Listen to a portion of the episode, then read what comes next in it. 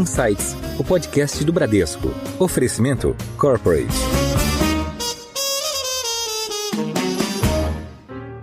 Olá, bem-vindos a mais um episódio do Insights, o seu podcast semanal que provoca um novo jeito de pensar.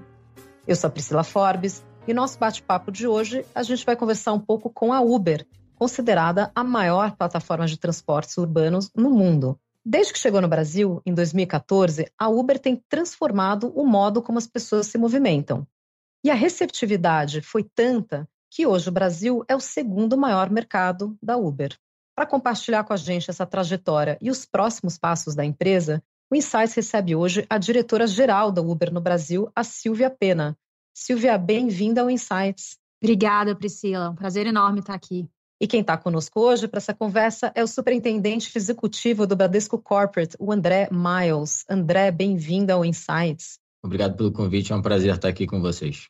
Bom, Silvia, além da mudança de hábitos, o serviço de mobilidade urbana apresentou para milhões de brasileiros uma nova opção de geração de renda, né, como motoristas de, de aplicativo, que pode ser ativada de maneira bastante flexível. Queria que você contasse um pouco para os ouvintes um panorama geral da Uber no Brasil e do ponto de vista também dos usuários e dos parceiros e quais são as estratégias da Uber para os próximos anos? Claro, Priscila, com certeza. De fato, a Uber chegou aqui no Brasil em 2014 e no Brasil e no mundo o que a gente vê é que ela mudou a maneira como a gente se movimenta pelas cidades, trouxe uma revolução que quando a gente pensa no Brasil há 10 anos, no Brasil antes de 2014, eram modos de se movimentar e maneiras de utilização que a gente nem imaginava. E o que a gente quer para os próximos anos é que a Uber seja o aplicativo principal para a mobilidade. Então, que ele funcione para planejar toda a viagem, incluindo o transporte público. Essa opção de transporte público, ela inclusive já está disponível aqui em São Paulo.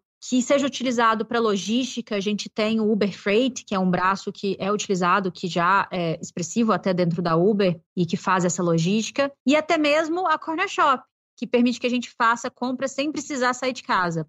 Então a nossa proposta ela vai além de carros, ela realmente é para usar a nossa tecnologia para a gente entregar aos usuários a escolha no momento certo, da maneira que for mais conveniente, que a gente consiga trazer conforto, que a gente consiga trazer custo, que a gente consiga trazer essa solução de mobilidade no tempo desejado ou na forma de pagamento desejado. Está no momento certo com a solução certa. Quando a gente olha para a nossa nova interface do aplicativo da Uber, a gente já começou a integrar os produtos existentes e a gente já exibe para o usuário na tela inicial a possibilidade de fazer solicitação de viagens, de fazer pedidos no supermercado através da Corner Shop. Uma opção fica lado a lado da outra e o usuário ele pode escolher o que ele quiser. Silvia, enquanto a gente está aqui batendo o nosso papo, eu estou explorando aqui o aplicativo do Uber e entrei na funcionalidade que você comentou, o Corner Shop. E tô vendo que ali tem vários mercados, né? Ele sempre puxa ali pela geolocalização, então ele me mostra os mercados que estão mais próximos. Mas eu vi que é um marketplace completo também, né? Tem vários outros produtos aqui, tem desde brinquedos até materiais de escritório, até floricultura, chocolate, vinho, até cama, mesa e banho. Então, comenta um pouco mais aqui com os ouvintes sobre essas parcerias, esse serviço. Esse serviço, realmente, a gente começou a investir mais forte nele e realmente entrar dentro da nossa estratégia muito fortemente. E a gente acredita muito nesse potencial de mercado, é na verdade mercado e serviços de conveniência em geral. Então, dentro do nosso aplicativo, do lado ali do botão de entregas ou do botão de viagens, tem o botão de mercado e você consegue abrir uma série de possibilidades em que a gente tem redes de supermercados tradicionais, redes de atacarejo, soluções de conveniência, farmácia, e a gente continua acreditando nessa visão, em que a gente fornece o serviço certo na hora certa, para o usuário certo, para concluir todo o ciclo de mobilidade. Não, bem completo aqui. Eu estou vendo tem produtos pet, tem cosméticos, beleza, bebidas alcoólicas, tudo que você quiser ali rapidinho para ser entregue na sua porta. Tem até flores aqui, você precisa daquele presente de, de última hora, você pode encomendar aqui as flores junto com a caixa de bombons, né? Corner Shop by Uber, que é essa marca que faz a entrega de mercados, ela já está em mais de 100 cidades do Brasil e desde 2021 a gente quase triplicou o número de pedidos. Então, a gente continua trabalhando bastante aí nessa frente de supermercado atacadista, especializados e convido a todos a utilizar. Diante desse cenário desafiador que a gente está enfrentando, principalmente com inflação e os fatores que influenciaram o preço do combustível nos últimos meses, queria saber quais os esforços que a Uber tem feito para minimizar esses impactos para os parceiros. Com certeza, esse é um foco muito importante e a gente quer cada vez mais investir na nossa relação com os parceiros. A gente sabe que para que a Uber continue sendo a melhor opção, tanto para os motoristas parceiros quanto para os usuários, a gente precisa que cada viagem tenha a melhor experiência possível, seja uma ótima experiência dos dois lados. E a gente busca esse equilíbrio o tempo todo. Então, na parte de ganho dos motoristas parceiros, a gente tem feito um trabalho muito forte para que o motorista parceiro possa ganhar mais e gastar menos. Foram várias ações que a gente fez. Uma delas, por exemplo, a gente aumentou o valor das viagens em todo o país para aumentar o ganho dos motoristas parceiros naquele pico que a gente teve de altas de combustíveis. E a gente continua acompanhando o cenário macroeconômico como um todo. É claro que o valor do combustível tem oscilado, recentemente ele oscilou para baixo, mas o cenário macroeconômico de inflação é um cenário desafiador. Um outro exemplo foi o que a gente fez no início do ano, ainda em abril, março, em que a gente começou um investimento de 100 milhões de reais, destinado para aumentar quantidade e qualidade, valores das promoções que a gente dá para os motoristas parceiros. Essa é uma maneira que a gente tem de minimizar o impacto do aumento de ganhos de combustíveis naquele pico.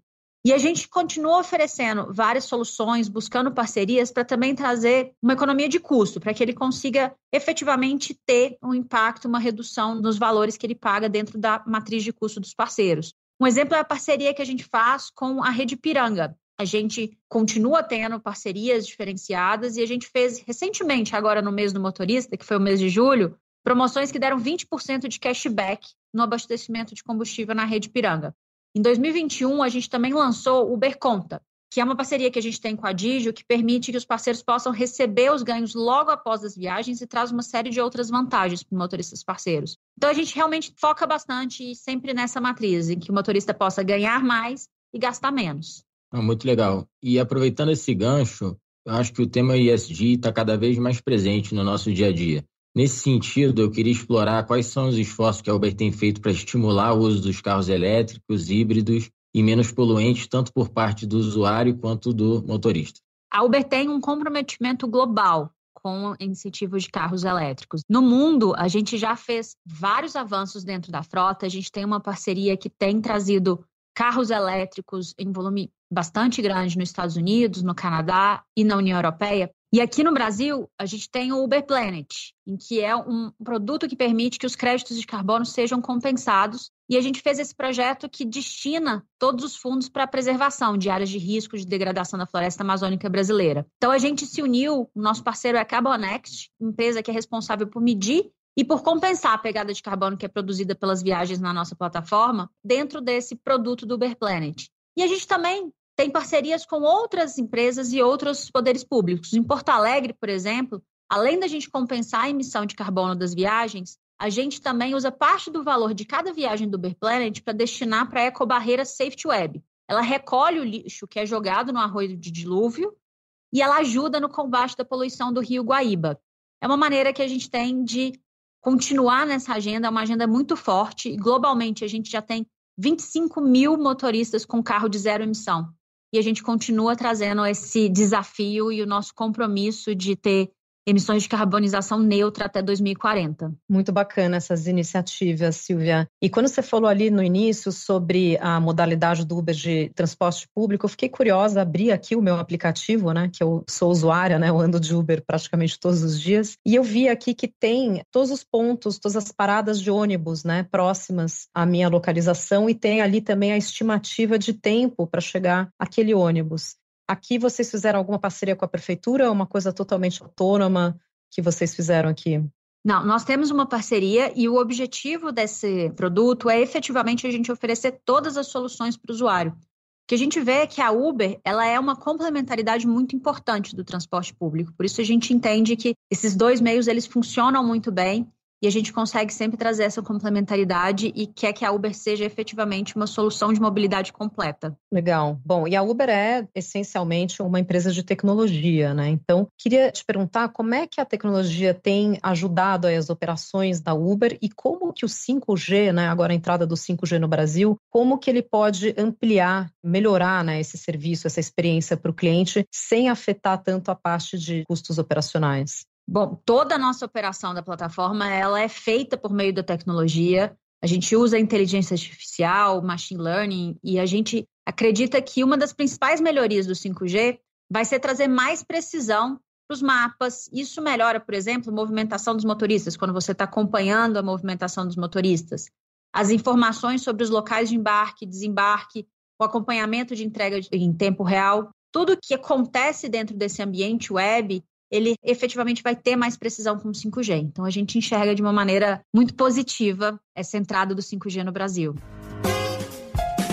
Em alta. E Silvia, falando um pouco ainda nesse tema de tecnologia, como é que está a evolução sobre o tema de carros autônomos? Será que você podia dividir com a gente um pouco desses avanços que estão ocorrendo fora do país? E teria alguma janela para parcerias aqui no Brasil? A gente tem uma parceria de carros autônomos global. A gente efetivamente não tem mais um desenvolvimento de carros autônomos, porque a gente refez a nossa estratégia a gente entendeu que ter parcerias são muito melhores. Inclusive, recentemente, a gente fez uma parceria com a Waymo, e a gente tem avançado muito nessa parceria entre Uber Freight, que é o Uber de logísticas, que eu falei mais cedo, com a Waymo para a gente poder trazer mais eficiência dentro dessa logística. A gente acredita que a evolução dos mercados dos carros autônomos elas vão acontecer e elas vão sempre trazer dentro de toda a rede da nossa plataforma e sempre em complementaridade com os serviços que os motoristas parceiros já prestam hoje. Silvia, deixa eu aproveitar e te perguntar, que eu fiquei curiosa sobre essa modalidade do Uber Freight, né? Essa parte de logística. A gente está falando aqui de pequenas entregas, a gente está falando de qual seria, assim, por exemplo, o volume por viagem e também a, a distância média, né? O que, que esse serviço oferece? O Uber Freight, ele trabalha com volumes grandes e são parcerias entre negócios, então são parcerias B2B. A gente tem aqui no Brasil a modalidade de Uber Flash, que é a modalidade que faz viagens pequenas e entregas menores. Então, você consegue solicitar no seu aplicativo de usuário Uber Flash, inclusive consegue fazer viagens simultâneas através do Uber Flash para entregar itens menores. E a gente também tem o Uber Direct, que é uma parceria de volumes e cargas menores, que são transportadas em carros duas rodas ou carros quatro rodas, mas que são feitas entre empresas. Então, a gente também faz parceria com bastante empresa para que a empresa consiga entregar no mesmo dia ou entregar em poucas horas para o usuário, e isso tem tido uma grande adoção de empresas. Realmente, no mundo pós-pandemia, essa resolver essa logística final, essa última perna para empresas tem se mostrado um produto bem interessante para elas. Então, tem aí um, um, leque de opções, mas o freight, especificamente da sua pergunta, a gente está falando de veículos maiores e cargas grandes de empresas com transportes longos, de rodovias. São caminhões, então. Isso. E, bom, agora vamos falar sobre um tópico fundamental e que né, vem sendo debatido de maneira bem frequente, né, que é a questão da segurança, tanto para motoristas quanto para usuários. Né? E essa se tornou até uma meta aí principal da Uber. Então, quais ações e, e investimentos a Uber está fazendo para aprimorar essa questão de segurança? A segurança ela está presente em tudo que a gente faz aqui na Uber. É, inclusive, teve um debate sobre várias outras funcionalidades na plataforma e tudo que a gente faz no desenvolvimento de tecnologia, na operação, tudo é embasado em segurança, é uma meta e é também um valor cultural. A gente realmente acredita que a gente está aqui para fornecer o serviço mais seguro possível. E por isso a gente investe bastante. A gente investe em soluções de tecnologia. Esse ano, por exemplo, a gente lançou vários produtos que continuam contribuindo, trazendo ferramentas novas para que o nosso aplicativo continue oferecendo cada vez mais segurança dentro da plataforma. Um exemplo dessa solução é a funcionalidade de teste de selfie de usuários, em que a Uber armazena essa foto para eventualmente dividir com autoridades públicas se tiver algum tipo de investigação. E a gente também investiu no nosso centro de tecnologia no Brasil, que foi o primeiro centro de tecnologia focado em segurança, em desenvolvimento de aplicações de segurança. Foram 300 milhões de reais. O primeiro fora dos Estados Unidos, né? Então, o primeiro aqui na América Latina. E a gente continua evoluindo. A gente tinha 100 engenheiros, a gente agora vai chegar no dobro desse volume até o fim do ano, porque a gente tem investido muito nesse centro de tecnologia de segurança e a gente tem investido muito nessa agenda que a gente acredita que é muito essencial e é primordial. Como eu disse, é prioridade e é um valor cultural da Uber. Nós, como mulheres, né, temos até uma preocupação a mais. Em muitas situações a gente fica mais vulnerável, né? Então, queria ouvir de você, Silvia, como é que tá as ações para atuar especialmente na proteção contra a violência contra a mulher? A gente tem feito um trabalho muito sério no enfrentamento de violência contra a mulher. Desde 2018, a gente fez um compromisso público com o combate à violência na mulher e a gente começou a trabalhar com parcerias com instituições especializadas que conseguem não só apoiar e desenvolver iniciativas voltadas para usuários motoristas, como também iniciativas voltadas para a sociedade toda. Atualmente, a gente tem parcerias com as ONGs de Fórum Brasileiro de Segurança, Instituto Igarapé, Instituto Patrícia Galvão, Instituto Avon e Me Too.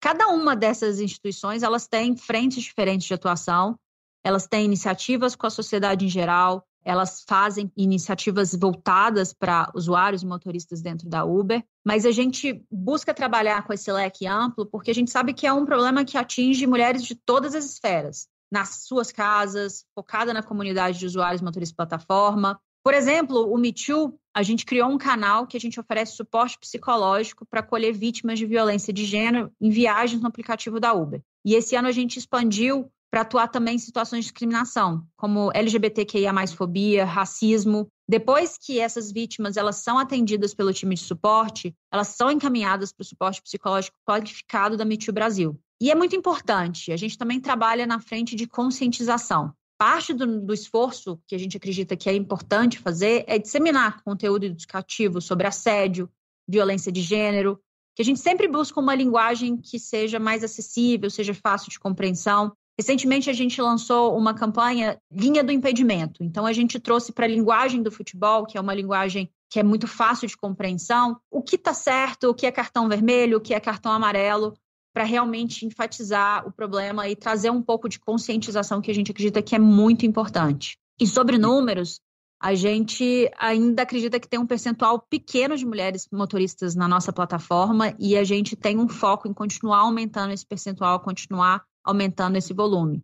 Então, por exemplo, a gente tem uma funcionalidade que se chama o Elas. Na verdade, é um projeto que se chama o Elas, que tem algumas funcionalidades. Entre elas, uma ferramenta que permite que as motoristas mulheres escolham fazer viagens apenas com passageiros mulheres. Eu mesma fiz algumas viagens e liguei essa ferramenta e realmente ela faz diferença em trazer uma sensação de mais segurança e mais confiança. E a gente acredita que ela é muito importante para que as mulheres tenham o poder de escolha. A gente sabe que quanto mais poder de escolha a gente der para mulheres, mais empoderadas elas ficam. Independência financeira é uma parte muito importante dentro de todo esse ciclo de violência contra a mulher. Então, Com eu, como passageira, eu posso escolher apenas motoristas mulheres? Ou o contrário, a motorista mulher ela pode escolher apenas passageiras mulheres. É até bom para a segurança, né? Eu tenho notado também bastante o aumento assim de, de motoristas mulheres. E nesse gancho, qual é a presença das mulheres na, na Uber em si? Internamente, a gente tem também bastante iniciativa focada. A gente tem grupos de afinidades e um dos grupos de afinidades é exatamente o Women at Uber, que é o grupo de mulheres dentro da organização que se unem